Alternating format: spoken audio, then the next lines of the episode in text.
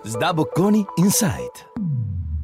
Benvenuti a questo podcast di Sdabocconi Insight. Io sono Veronica Vecchi, docente di Business Government Relation presso Sdabocconi School of Management e oggi con me parleremo di collaborazioni pubblico-privato.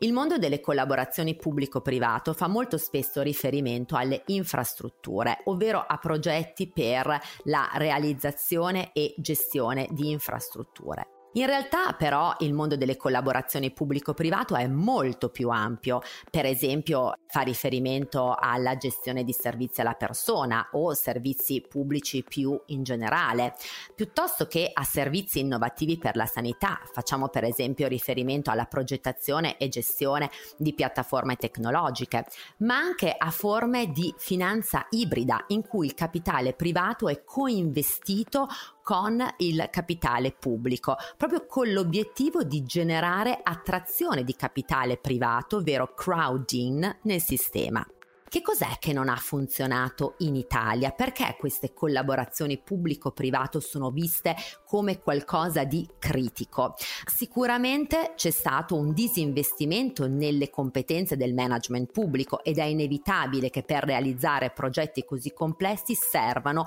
importanti competenze nel settore pubblico e poi serve una forte leadership politica, quindi contesti politici instabili sicuramente non favoriscono lo sviluppo delle collaborazioni pubblico-privato. E poi c'è stata una progressiva burocratizzazione del sistema pubblico che ha portato a una prevalenza della forma sulla sostanza e poi un sistema molto intricato di controlli che non sono certamente una garanzia di perseguimento dell'interesse pubblico. Il deterioramento delle collaborazioni pubblico-privato ha raggiunto il picco con il crollo del ponte Morandi, che ha quindi sostanzialmente spostato il dibattito sulla contrapposizione tra interesse pubblico e rendimento privato. Un policy maker responsabile è colui che al di là del caso specifico, che poi ovviamente dovrà avere il proprio decorso giudiziario e peraltro eh, accade una cosa simile anche con l'incidente nel tunnel del Monte Bianco, anch'esso progetto realizzato nell'ambito di una collaborazione pubblico-privata, bene, un policy maker responsabile è colui che riconosce il valore della collaborazione pubblico-privato come strumento in grado di generare soluzioni innovative per rendere la società e l'economia più resiliente, strumento per stimolare una maggior capacità di innovazione da parte del mercato, fondamentale per potenziare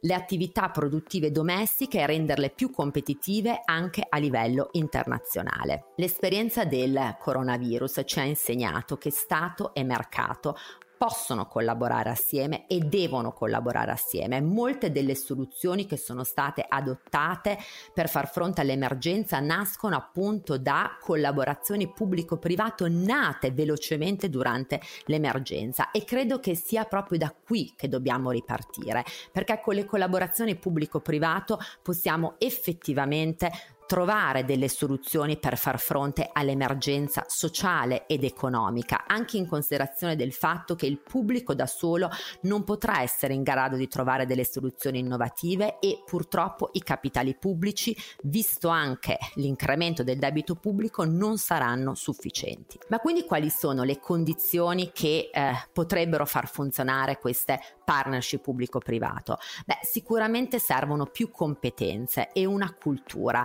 una sorta di coevoluzione del management pubblico e del management privato. In Italia abbiamo fatto eh, alcune esperienze di collaborazione pubblico-privato, alcune sono andate bene, alcune sono state certamente più critiche, ma è proprio da queste esperienze che dobbiamo ripartire per capire come strutturare forme contrattuali che siano in grado di allocare rischi al mercato e di eh, definire anche dei rendimenti che siano coerenti a questi rischi. E dall'altro lato è anche necessario capire quali rischi invece invece la pubblica amministrazione si deve trattenere. È necessario che la pubblica amministrazione sia in grado di agire da buyer sofisticato, ovvero quel buyer in grado di domandare al mercato delle soluzioni. E dall'altro lato abbiamo bisogno anche di un mercato più responsabile, di un mercato che sia in grado di mettersi in gioco, di un mercato che sia in grado di attivare delle filiere per generare innovazione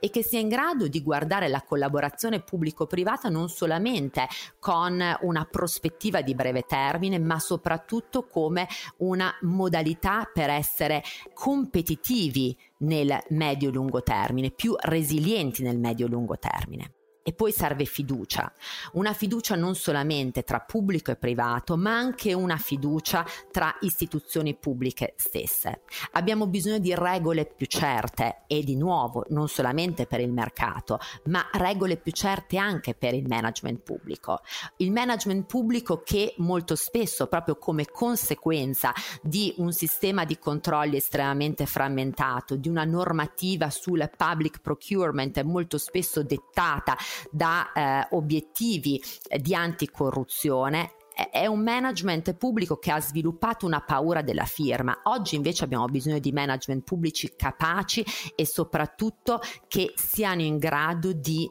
domandare al mercato questo tipo di innovazioni e portare avanti progetti complessi. E poi abbiamo bisogno di un maggior coinvolgimento dei cittadini per rendere le collaborazioni pubblico-privato più accettabili da un punto di vista sociale, coinvolgimento dei cittadini non solamente nella coprogettazione dei servizi,